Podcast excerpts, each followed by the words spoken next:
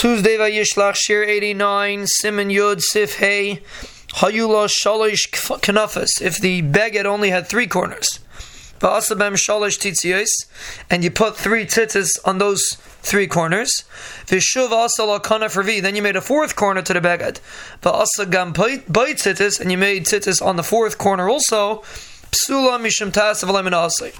It's possible because at the time that you made the first three tzitzis, you didn't have a beged of four corners. The beged was not chayiv and tzitzis. So this would be negeh if you're in the middle of making uh, in the factories if they're in the middle of making the beged and they start putting on the tzitzis before the beged is finished, before you have a four cornered beged.